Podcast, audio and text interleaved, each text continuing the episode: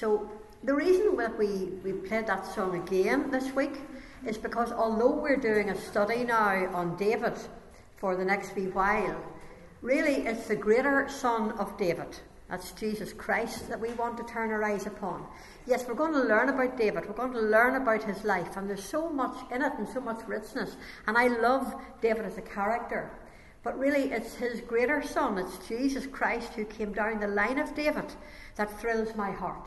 And that's why last week and this week we played that particular song, Turn Your Eyes Upon Jesus. Because if we get a vision of Him, if we get a look at Him, things will change. And last week, you'll remember that last week we talked about how God had chosen David, how he had even called him when he was just a boy. In 1 Samuel chapter 13, we saw he must have been a very young boy when God first recognized that, he, that David was a, a boy or a young, young man after God's own heart. And we saw last week as well, particularly, that not only David is called, but that we have been called. That we've been chosen, we have been called to be daughters of, of God. And, and that call is on our life. We saw right from before the foundation of the world. We saw Ephesians chapter 1, verse 4 tells us that God's known you and called you from before the foundation of the world. And we saw it last week, particularly, that God wants to, yeah, not, He wants to save us and He wants to bring us to heaven.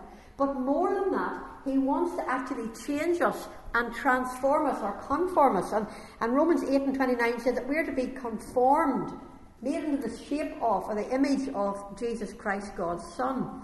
And, uh, and there's a lovely verse in 2 Corinthians 3 and 18 where it talks about how when we look into the face of God, we look into the face of the Lord, the Spirit of the Lord, and we gaze into the face of Christ, how we are actually changed just by looking into his face. It says, The Lord is the Spirit, and where the Spirit of the Lord is, there is liberty. But we all, with unveiled face, beholding as in a mirror, looking into the Lord's face as if we're looking into a mirror, we behold the glory of the Lord, and we are being transformed into the same image as Christ. From glory to glory. That's an ongoing, that's an ongoing transformation that God wants to happen in our lives. God wants you to look more like Jesus and to carry His glory more and more today than you did last week, and next week more than you're doing this week. And we, we looked at that last last uh, last Tuesday. So we're going to continue, we're going to zip forward now from 1 Samuel 13. Uh, we're going to zip forward to 1 Samuel 16, and this is where we pick up the story with David. In between these two chapters, King Saul was going further and further away from God.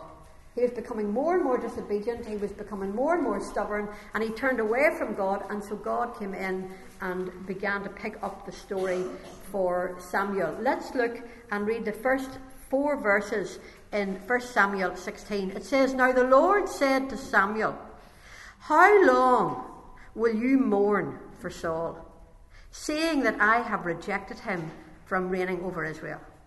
Fill your horn with oil and go. I'm sending you to Jesse the Bethlehemite, for I have provided myself a king among his sons. And Samuel said, How can I go? If Saul hears it, he'll kill me. But the Lord said, Take a heifer with you and say, I've come to sacrifice the Lord. Then invite Jesse to the sacrifice, and I will show you what you shall do. So Samuel did what the Lord said. I just wanted to kick off with those few verses because I want you to get the picture. Samuel was the guy who anointed King Saul. He was Israel's first king, as you know. And Samuel had a kind of an emotional attachment, it would seem, uh, from trying to encourage Saul and getting him to become a good king. But finally, God said to Samuel, Look, I want you to rise up and I want you to go and anoint somebody else because I want you to, I want you to let go of Saul because Saul's not going to respond. Saul is not going to do what I want him to do, so I want you to go and take the horn of oil and I want you to anoint another one called David. But you see, the thing was that, that Samuel, it was kind of breaking his heart. Have you ever been in a relationship where you really wanted to hang on? And where you really thought, I need to hang on here because uh, I, I just, I don't care if I'm going to go down with this person or not, I'm holding on to the bitter end. And you see, sometimes God says, not just for a relationship, but sometimes something that you're doing in your life or some habit or something that you don't want to let go of, sometimes God will put his finger on that and he said, You know what? I want you to let go. Now is the time to let go. And so Samuel didn't want to, he was afraid. We're going to see in a minute why he was afraid or why we think he may have been afraid, but he certainly was afraid that Saul would find out and that Saul would maybe have had him killed. So he was very worried about this. And I'm wondering as we start off this morning, is there something right now because I don't know what's going on in your life. Is there something right now that you're worried about? Is there something right now that you feel a prompting in your spirit that you need to move on? You see, this verse that you, we have at the very beginning, you have an anointing. This verse is picked up from 1 John's little epistle 2, verse 20.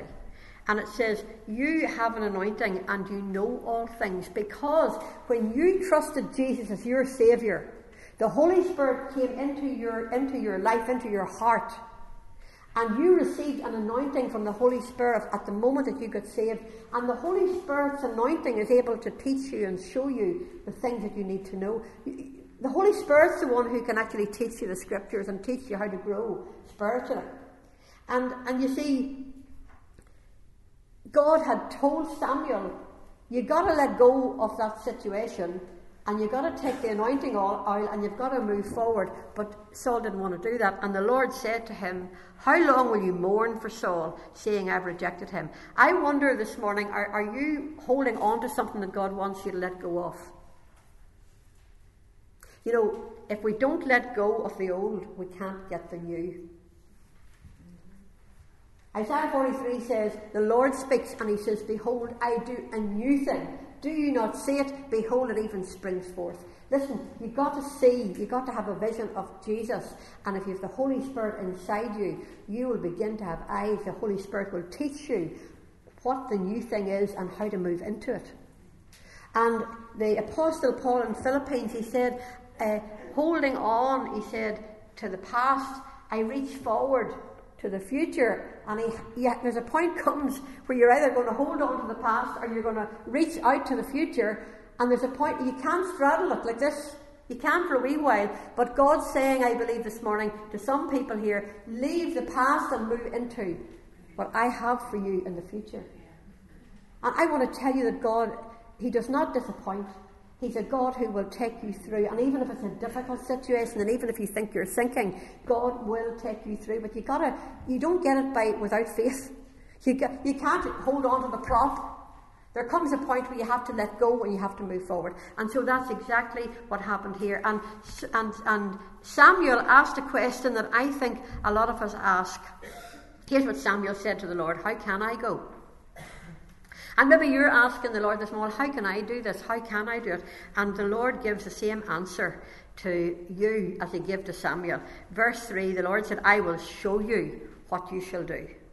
I will show you what you shall do. Do you know if you ask God to show you the way to go forward. Whatever that situation is, whatever you're concerned about, whatever you're worried about, if you just simply take a little bit of time and ask the Lord to show you, and you keep your ears open, your spiritual antenna up, I'm telling you, God will show you because you have the Holy Spirit within you. And you don't need to be in the dark. You have the Holy Spirit who is the one who teaches you, the anointed one.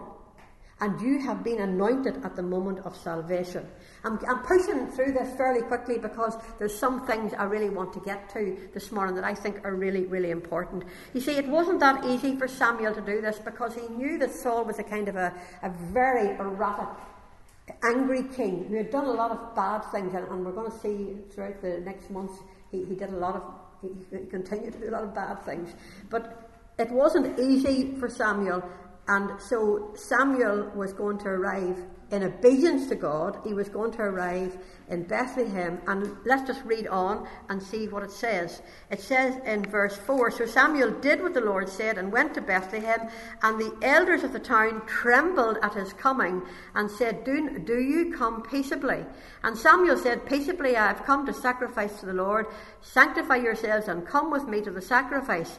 Then he consecrated Jesse and his sons and invited them to the sacrifice. So you get the picture. He's arrived in Bethlehem. He's obviously a bit nervous. Maybe everybody's a bit nervous because they're wondering what's this big prophet coming?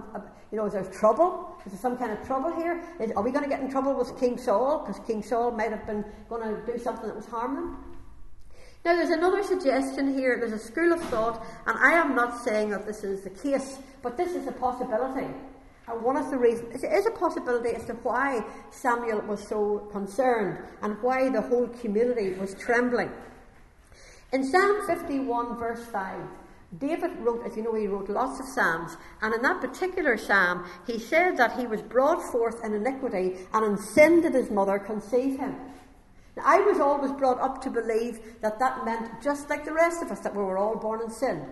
We were shapen in iniquity, we're all born in sin, and that's the truth. We are born in sin when we come into the world because of Adam's sin. It's come right down the generation, a bit like a virus. We've all got the sin virus, and when we come into the world, yes, we are sinful creatures. That's why Jesus had to die on the cross to pay for our sins. But there's another school of thought that possibly on top of that, that there's a little query, and some theologians believe there's a possibility, I'm not saying for sure, but some of them believe there's a possibility that David actually might have been born out of wedlock. That either his mother had an affair or Jesse had something or other going on, and that he may have been the only son that was born out of, out of wedlock. And as we continue in the story, if that's the case, that might it might explain a few things because there's a psalm that David wrote. Uh, it's a messianic psalm in, in Psalm 69, and it's about the future sufferings of Christ, and David wrote it. But there's actually some stuff in that psalm that also could have been about his own suffering.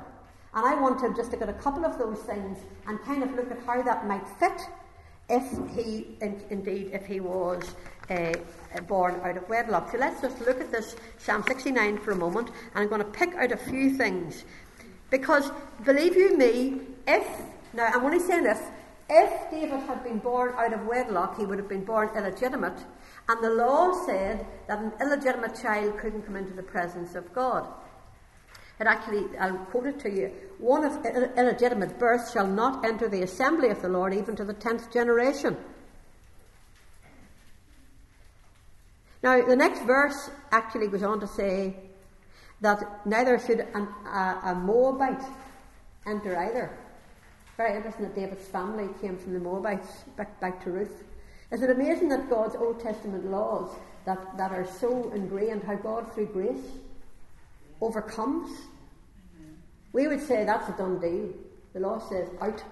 God says by grace, I'll work around it. That's why Jesus came to pay the price. Isn't it wonderful that there's nothing too hard for God? That God can work in and around situations that we think, well, I'm stumped now, I'm done for now. Grace by grace are you saved through faith, that not of yourselves, it's a gift of God. And so we see that, that in this psalm, that if, if he's written this psalm, and, and it was David who wrote it, and he may have been talking about himself, because if he had been born out of wedlock, he'd have had a hard time growing up. Believe you me, his own family probably gave him a hard time, his own brothers and sisters, because of the stigma that there would have been around that. And in strict Jewish law, people would have been really like, like outcasts. Was that why he was out in the field and wasn't in the house? You begin to wonder when you start to think about it. And in those days, if someone, if someone was uh, born out of a, a, a born illegitimate, the whole community would have really given a lot of trouble. So bear that in mind as we read through some of these verses. So Psalm 69, he says in verse 3, I am weary with my crying, my throat is dry, my eyes fail while I wait for my God. I wonder as a little boy, did David have a heavy burden of feeling that he had stigmatized and that he wasn't accepted the same as the rest of his brothers? Isn't it interesting that Jesus himself was born into this world with a lot of natural confusion and a lot of people who believed that he was illegitimate, the greater son of David. You begin to wonder when you start to open up your mind. Now, I'm still not saying that it's for sure, but there are certainly some signs. And if a child was brought up in that community among strict Jewish people, they would have felt very ostracized and very unclean because of their birth. Verse 4 in, chapter, in Psalm 69 Those who hate me without a cause are more than the hairs of my head. Though I've stolen nothing, still I must restore it. Look down to verse 7, the end of verse 7. Shame has covered my face. Look at verse 8. I have become a stranger to my brothers. Right? And an alien to my mother's children. I wonder are there two different groups there? My brothers and then some other children belonging to my mother. I don't know, I'm not saying for sure, but it certainly looks like there's some things here that are questionable. It looks further down to uh, verse 11. It said, the, the psalmist David wrote, I, I also made sackcloth my garment. I became a byword to them. Those who sit in the gate, that would have been the, the leaders in the community. It would have been a bit like the, yeah, the leaders of the community leaders. Those who sit in the gate speak against me, and I am the song of the drunkards. This is David speaking. Now, he's speaking prophetically because his sufferings were prophetic and Jesus fulfilled all of these. It's a messianic psalm. It's about, it's about Jesus and the sufferings that he was going to have. But was David first and foremost writing this about his own sufferings? Was he writing what it was like to be a little boy and to know shame and something that he had nothing to do with? Do you know that still happens nowadays? I could tell you somebody has gone through that just because of who she was family members being hard.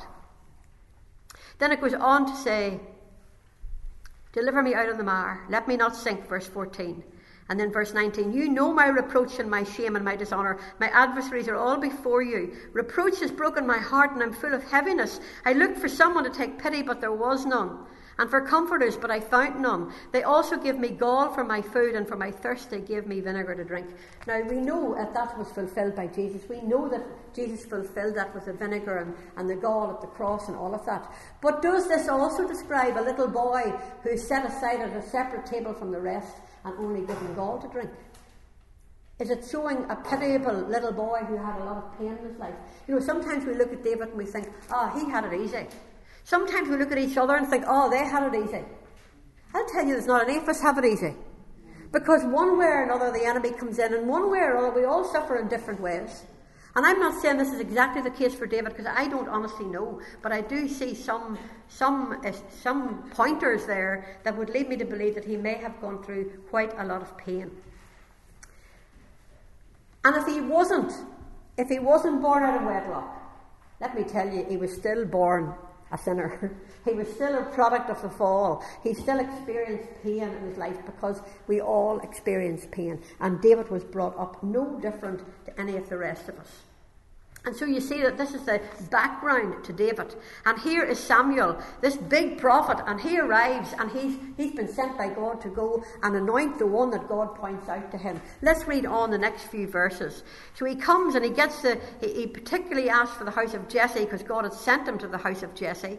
And, uh, and, and, uh, it would seem as though there was some trembling going around, going around, and perhaps the, perhaps Jesse's family Perhaps there was just this little hidden thing and this bit of shame. Maybe that's why there was trembling in the community. I don't know. But it goes on to say, so he consecrated Jesse and his sons and he invited them to the sacrifice. So it was when they came that they first of all looked at Eliab. And I want you to get a, a, picture of this because I actually love this. It's too dramatic. I have to kind of I have to talk about this because it's so exciting.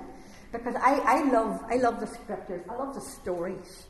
And you picture this old prophet Samuel, and he's coming up and he's a horn in his hand, and the whole community is kind of trembling, afraid of him. They're also afraid of Saul somewhere in the background, and they see this horn and they're wondering what's going on, what's this man, what's this boy all about? And, and he arrives up and they, he makes a point to go to Jesse's house, and Jesse's beginning to think there's something going to happen to some of my sons. And so he's asking for the boys to come out, and out comes Eliab, the oldest one, and he struts past. And you can just see Samuel thinking, wow, he's a fine looking man. Look at the build of him. He's, he would make a good king. He could be he could be king after Saul. And you know the way our minds go ahead of it? You know the way we think, oh yeah. How often do we sum things up and we get it, you know, two and two makes 22?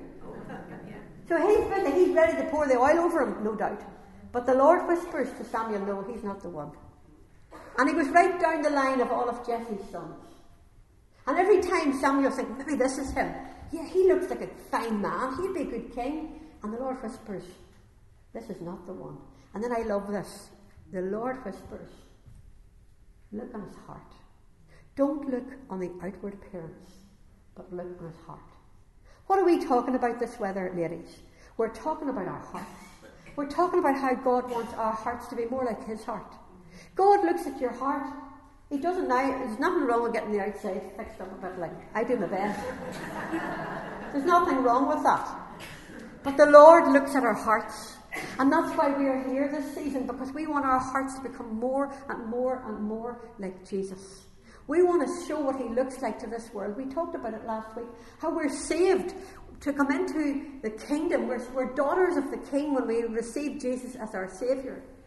We come into the king, into the kingdom, we become into the family and into part of God's kingdom. And we are here on this earth with one purpose, and that is to shine for Jesus. I'll tell you something, it's not actually not anything more complicated than that.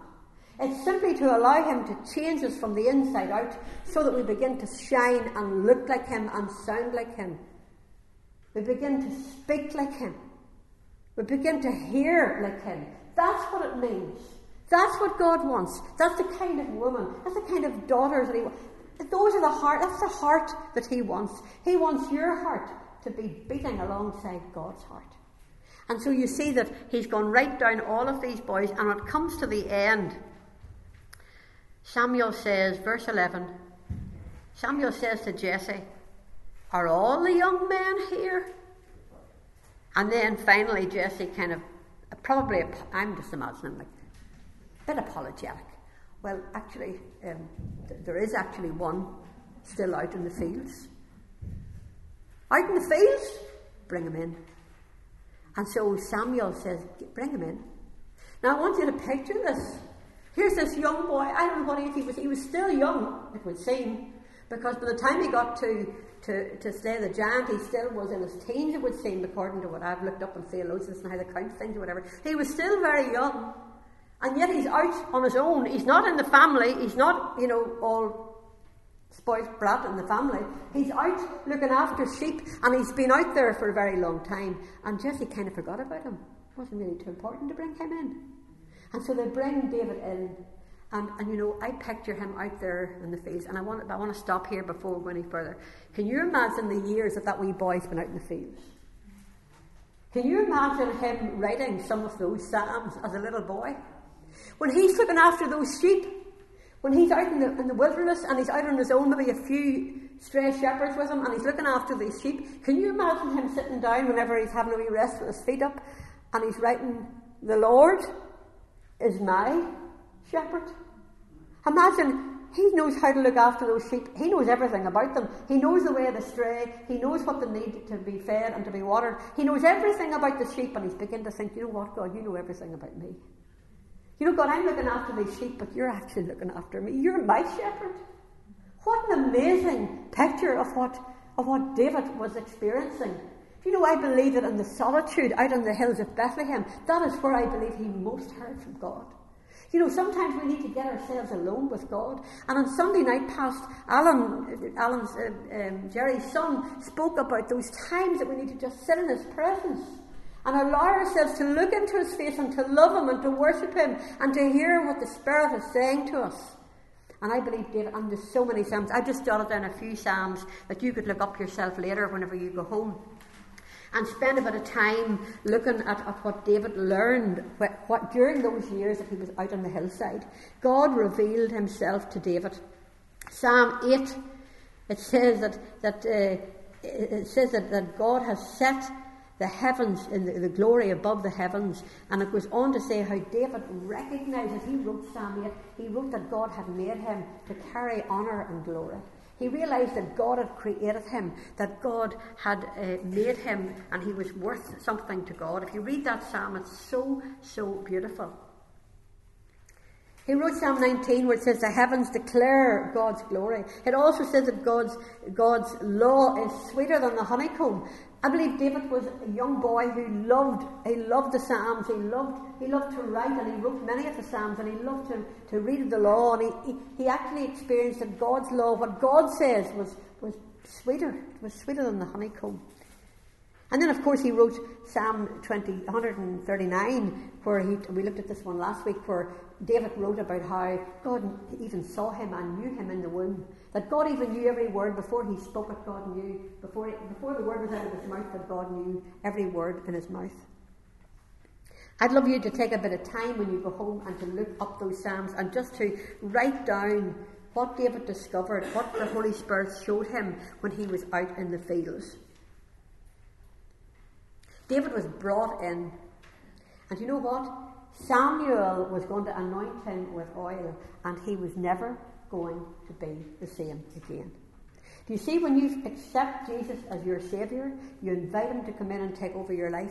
God means it to be a life changing experience. And it is a life changing experience if you truly trust Him as your Saviour. Because John's Gospel says that whoever, whosoever is born of water and of the Spirit. What does that mean? It means born of water means a natural birth. Your waters break, don't the ladies? The natural birth is by water. By spirit is the new birth, where we where we are born again of the Spirit of God, where at that moment when we receive Christ, the Holy Spirit seals us. We can't see it. But the anointing oil of the Holy Spirit we are sealed by the Holy Spirit at the moment of salvation. It tells us that in Ephesians chapter 1. Every single person who knows Jesus as Saviour has an anointing of the Holy Spirit. In fact, the Bible actually says that if you don't have the Holy Spirit, you have, you have nothing of God if you don't have the Holy Spirit. And so, all of you women are anointed. All of you women have an anointing on your life. This, this particular physical anointing of oil was going to change David's life. The moment you trust Jesus as your Saviour, there is a spiritual anointing that changes you. Changes you. You'll never be the same again. And, and I love Isaiah 10, uh, verse 27, because it actually says there that the anointing, listen to this, the anointing breaks the yoke. When you have the Holy Spirit on you and you you, know that you're anointed by God, listen, the thing that would be a yoke on your back that would pull you down and keep you in habitual sin and all of that, it's the Holy Spirit that can break that off you. It's the anointing that breaks the yoke. And the Holy Spirit is the most wonderful person. And of course, we know that from the moment of the new birth, that we are born of the Spirit, and we begin to operate and begin to live in a totally different way. And the Holy Spirit, Jesus said, it was better. Jesus said it was better that He would go so that the Holy Spirit would come, because the Holy Spirit was the helper. He was the counselor, the teacher, the one who reveals about the, about the Son, the one who guides us. He's our guide, He's our comforter. He's everything we need. I've given you lots of references there in John's Gospel. It is possible that we can quench, you know, we can sin and we can do stuff that quenches the Holy Spirit or, or grieves the Holy Spirit. But God has made a way, a means for us to come and be forgiven and wiped clean again. And if there's any blockage, any quenching, or any grieving, that we can be forgiven and the Holy Spirit will flow again because the Holy Spirit uh, wants to be like a fountain in your life. Jesus said to the woman at the well that he would, was offering her something that would be like a, a river or like a fountain inside her that would flow up and overflow to those around. And that's what we're talking about. We're talking about the Holy Spirit coming in to live in you and to be bubbling up within you, teaching you and comforting you and giving you everything that you need, being your helper, being the one who will counsel you, the one who will fill you up with the Holy Spirit so that you're not only comforted and guided, but actually it's flowing out to those around you. That's what it's all about. Now, David, from this moment on, was going to be different because he was anointed and he was going to be anointed for to be the king of Israel, and his life was never going to change after this. There's something about the anointing. You know, the enemy hates to see the Holy Spirit on our lives. I just read this. Uh, I was lying in bed last night and I was couldn't get to sleep for a good while, and uh, I just happened to come on this. Did you know that the that the apostle John, whenever he was an old old man, that the apostle John was actually put into a, a container of boiling oil. Now, apparently, the, uh, Roman Emperor uh, Domitian had ordered, this is what history tells us, it's not in the Bible, but the Roman emperor had ordered that John should be cast into a boiling vat of oil, as if to say, Here's your anointing. Because John was always talking about the anointing. It was the old apostle John that said, But you have an anointing. You already have an anointing. Sometimes we're praying, oh, please anoint me, please anoint me. You're already anointed. You have the Holy Spirit. Jesus was the anointed one. He was the one that is the one that we look to. He's our, he's our Messiah. Uh, but we have also received an anointing. And so this emperor, apparently, according to secular history, says that this emperor said, Well, here's your anointing. I'll give you your anointing, mocking him, and put him into a boiling vat of oil. Do you know what happened? John came up out of the vat of oil unharmed. Because, you see, John did have an anointing from God. And God had more for John to do. You see, if we submit to God and God has stuff for us to do, there's nobody can take us out before God's time. If we're if you're here today and you're ready to say, Lord, I, I, am tired of holding back from you. I'm, I'm tired of holding on to the past. I don't want to be like that. I want to let go and I want to go forward and I want to present myself to be available to you. I want to be changed. I want you to come and transform me. I want this constant changing. I want to grow like you and I want to be available for whatever you've called me to do. The enemy can't take you out until God is fulfilled because God is over all. And so John was an old man, and it just said at the bottom of this little thing that I read, it says, Submit and respond to God's anointing in your life, and the Spirit of God will protect and also inform you because the Spirit will show you and teach you what you need to know. You have the Holy Spirit inside you. Listen, it's the Holy Spirit of God. He's the one who knows everything. He's the one who actually can reveal to us what God the Father and God the Son are talking about. He's the Holy Spirit. He's the one who can come and comfort you and lift you up whenever you're in your darkest, deepest place. Whenever you're in that place where you feel, I can't go on and it's just too hard, it's the Holy Spirit who comes. He's beautiful, He's wonderful. He's a paraclete, He's the one who comes alongside. And you see, we have been called out to this. When we talk about, about the church, we actually talk about a called out people. We are called out from a dark world to shine and to look like Jesus. Whenever I was growing up, they used to talk about, I used to talk about, or used to hear people talking about the ecclesia. It's the, the, the called out ones. But actually, I've since now been told that actually the correct way to say it is the ecclesia. so we are the ecclesia. We have been called out to shine as lights in this world and to show God's kingdom until He comes and to shine more and more and to be transformed to look more and more like Jesus. Does that make sense? And so there's this push for more, and God wants us to keep going for more. Now, I wanted to finish off with a couple of things here that are quite personal, but I wanted to just show you how uh, God wants to uh, strengthen us. Now, there's a, I just came on this in, in Psalm uh, 89. If you want to, you can look up or you can just listen. But in Psalm 89, it says, here's what the, here's what the, the, the Word of God says I have found my servant David. And actually, in some of the translations, it says, a man after my own heart. I'm just going to look up the other translation. I'm pretty sure that's what it says. Uh, I, have, I, have two translations here. Just let me read the both of them. So, uh, Psalm 89 I have found my servant David. With my holy oil, I have anointed him, with whom my hand shall be established, and my arm shall strengthen him. Now, I want to suggest to you that I believe God wants to give you this promise today. The promise is that He has found you. He found a servant David, but He's also found you.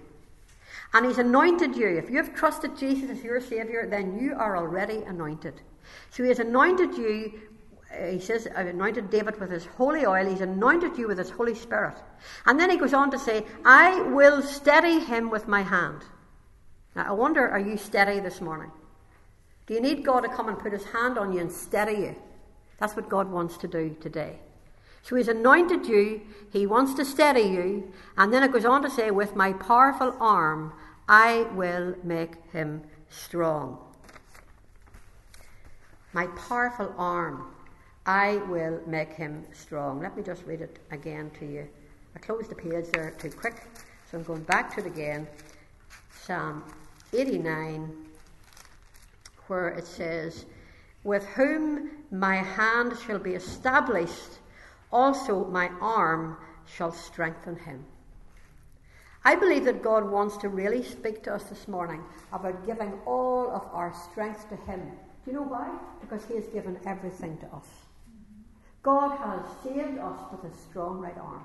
You know, when we were here in May, I think it was, before we broke up for the summer, if you remember, probably don't remember, but I was talking a little, little bit about how the, the Jewish people talk about God's strong right arm. And that really grabbed me over the summer. I kept thinking about God's strong right arm. And so Jane and I, I'm going to tell you a little bit about our holiday in America. We went to America, and before we went, Jane um, was very excited because she wanted to go just to one place, Kat Von D. Anybody know who Kat Von D is? No. Kat, I'm saying it right, aren't I? Kat Von D. Kat Von D, she has a tattoo place in Los Angeles. Now, Jane has one or two tattoos, and they're very, very special for her. There are verses of scripture. In fact, would you believe it? That she was in a car accident many, many years ago, and uh, she was lying in Craigavon Hospital. She had broken her back, and I was called to come in. And when I came in, realised that she was badly hurt. And I remember standing over her, and I began to pray over her in that hospital. And I remember praying, Lord, I'm declaring that you know the plans that you have for Jane. Harms to, to prosper her, to give her a future. Not to harm her, but to give her a future. You know that fabulous Jeremiah 29 11. And I remember just praying over her. Do you know that so many years later, that's one of the tattoos that she decided to go for? So she was going to get it in her back. And she was going to get them to the right, I know the Lord says, I know the plans that I think for you. So, whenever she went in, the boy, he was putting uh, the verse, and he was putting a wee clock, a timepiece. And so he says to Jane, any particular time? Jane says, no. So he put in the time. So later on that night we were looking at it and I was thinking, that looks well, Jane. I'm thinking, look at the time on that. Do you know the time on the timepiece was exactly the same time that Jane was lying in the hospital bed all those years ago that I prayed over? Would you believe that? Now, of course, because Jane got a tattoo uh, and got another one on her foot as well, and different, there's quite a few little significant things there, but because she got that done, we obviously had lots of, uh, you know, lots of conversations because I was brought up to believe that tattoos were not right. And I know that Leviticus tells us that you're, in fact, I think I actually have written it down. Yes, uh, let me let me um, read this to you if I can just find it. Uh, Leviticus says, "You shall not make any cuttings on your in your flesh for the dead, nor tattoo any marks on you." So I was always taught that means no tattoos, finished. But the more I studied it, it's, it's actually what the heathen do.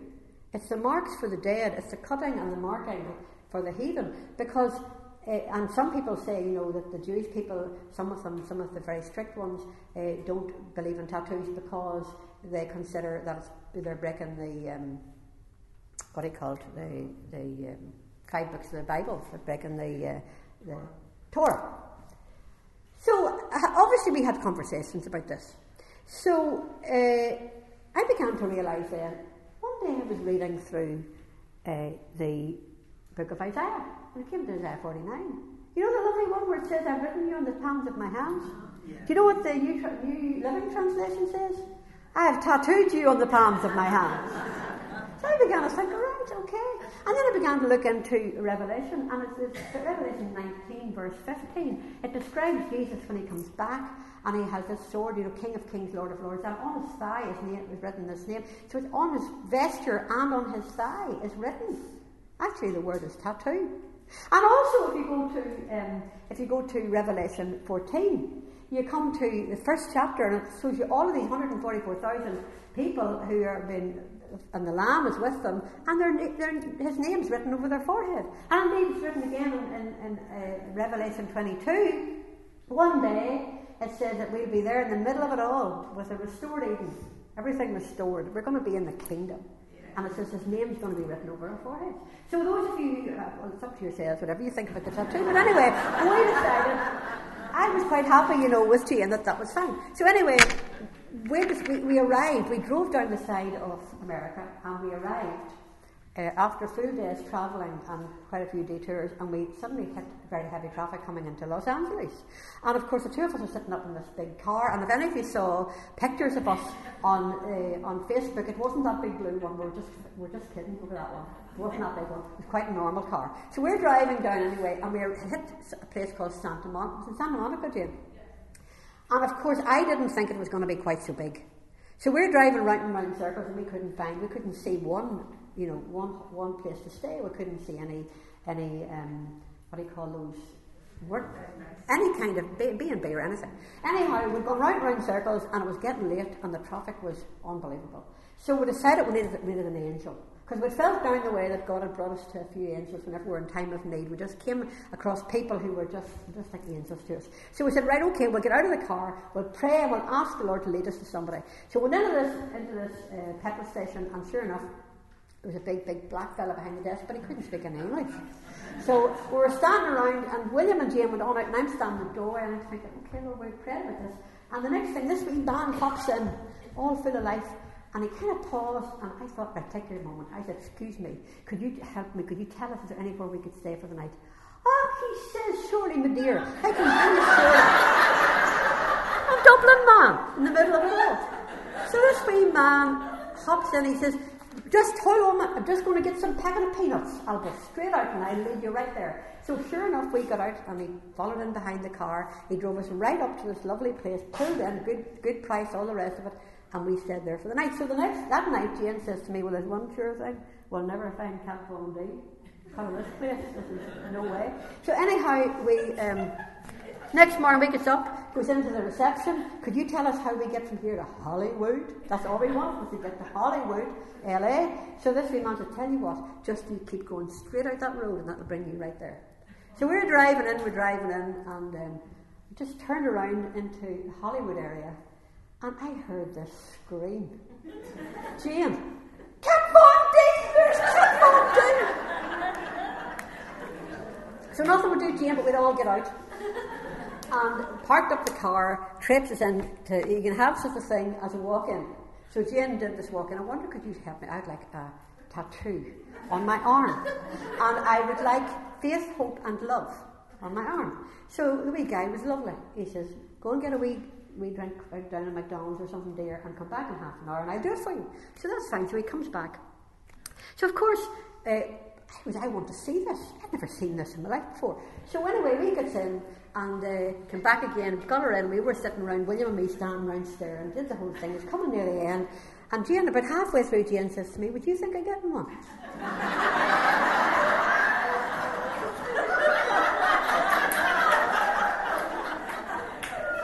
so going through my head, I'm thinking, Lord, your strong right arm. Lord, you give your, you delivered me by your strong right arm. And all I could hear was just going through my head. Lord, you delivered me with your strong right arm. And then I just had this thought, you know what, Lord? I want to give my strong right arm to you. Whatever days that I have left in my life, I want to give you the strength of my strong right arm. So this wee guy, he's finishing off his day and he says, Did you want one? and I said, Well, if I was going to get one, I would just want one word. He says, What would you want? I says, I would want Jesus on my arm. So he looked at me and he says, and I had thought, well, I knew there was somebody waiting, and I thought, I've missed my chance because this lady is just about to come in. He looks at me and he says, If you want that name on your arm, if you want Jesus in your arm, I'll do it for you right now. And just in that moment, I goes.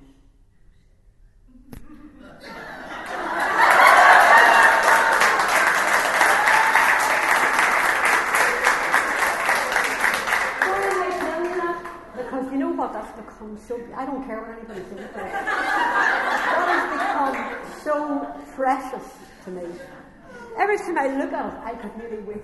And you see, whenever I worship, my arms up to Jesus. I come in the name of Jesus. I have no, I have no right before before Him, only for Jesus. Yeah. And you see that it's become so dear and so precious. And a few people look at it in the pass remark, but I just want to tell you all, might as well fess up right now. and you know what, as we finish this meeting today, I want to say to you that David recognised that God had saved him by his right arm. And God promised David, I will save you with my right arm. And that's what he says to you. But you know what? I believe today that actually God wants a response from your heart. I don't think it's enough for us just to hear constantly and not to respond to God. I believe God's saying today, I've given everything for you. I give my, I, you know, the Jews talk about how God delivered them with, with a strong right arm. And He gave His best. He gave Jesus. And He's delivered you. And I believe today, as we would sing our last song, and just before we sing our last song, if you feel that you want to kind of rededicate yourself, I wonder if you're ready to say, you mightn't want to do it in this particular way. I'm not setting you all out to get tattoos. But I would love that, that you could have an encounter today. And maybe it just means that we would stand and put our arms up and just say, Lord, we're declaring that we're giving you the strength of our arm, our strong right arm. Do you know what I, I, I was thinking? I was sitting at the breakfast table this morning, and you know what shot into my mind? The Song of Solomon. Set me as a seal upon your heart. Set me as a seal upon your arm. I tell you something, I'll never forget that. I will carry that to the grave. You know what? That's all I have. Give me Jesus. That's all I want. All I want to do is to glorify Him. I wonder if we could just, if you feel that you could do it, could you just put your arms up and let's just, I'll pray, and if just quietly, nobody needs to even see it, if you just feel you want to put your arms up and say, Lord, you've given your all for me, would you just receive my surrender to give my all to you? As I lift my hand up and lift the strength of my right hand to give you my best for the rest of my days.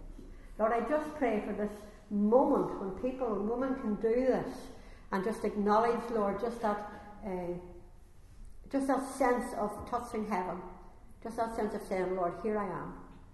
I want to give you my all. I want to give you my best. I don't want to give you anything less than my best. I want today to be a new line in the sand. I want to go forward into more that you're calling me into. Thank you, Jesus. Thank you for every woman who has raised their hands today. May this be a personal encounter that leads on, Lord, not into something that just is forgotten about, but something that would lead into more of Jesus in our lives, more devotion, more surrender. That we would say afresh, God, we give you all that we have in Jesus' name. Be our vision, Lord. Be our vision. We're going to sing a song, It's Be Thou My Vision. And at the very end, you know, we always will come back at the very end. And at the end, I am going to ask anyone who wants prayer, you can come up to the front. You know, we always do that. There's a few people here who pray, Joy and Jerry, whatever. I'm going to have a bottle of oil here as well. Now, this is not to, any to do anything hokey pocus pocus, but if you just want a reminder that you're anointed, if you just want a reminder that you are an anointed one, that, that God has anointed you, and that God wants to he wants you to know that He values you and He has a purpose for you, that you fit in the body, that you belong to Him. If you want to just rededicate yourself, when we finish this song, just come up and we'll just, we'll just anoint you with oil. Just as a symbol and as a token of God's great love for you. Let's just really worship Him as we sing this song, Be Thou My Vision.